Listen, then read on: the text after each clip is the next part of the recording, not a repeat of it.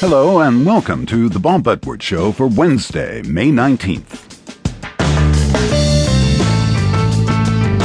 Health and wellness are the topics of the week, so we're revisiting last year's conversation with Ross Donaldson about treating disease in Sierra Leone. Donaldson is the author of The Lassa Ward One Man's Fight Against One of the World's Deadliest Diseases, and it was a disease that he himself contracted. And later in the hour, the remarkable story of Leon Fleisher, a world class concert pianist who lost the use of his right arm due to something called focal dystonia. Somehow he continued to have a career using only his left hand at the piano for the next 40 years until he found a treatment and performed again with both hands. And still later, Baxter Black on regeneration.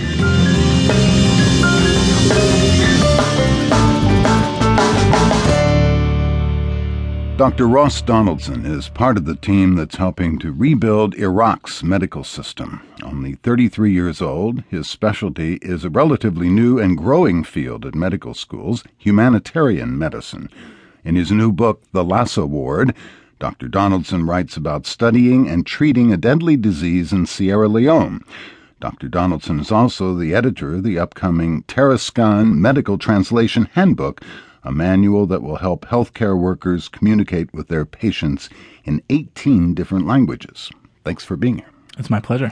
It's very ambitious. There's a lot going on with you. Tell me about the the uh, disease you went to Sierra Leone to study.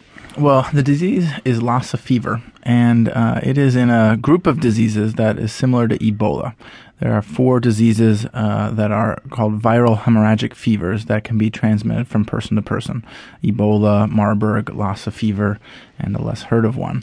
Um, and the disease can, can spread from person to person when you're touching secretions or um, making other contact with the patients.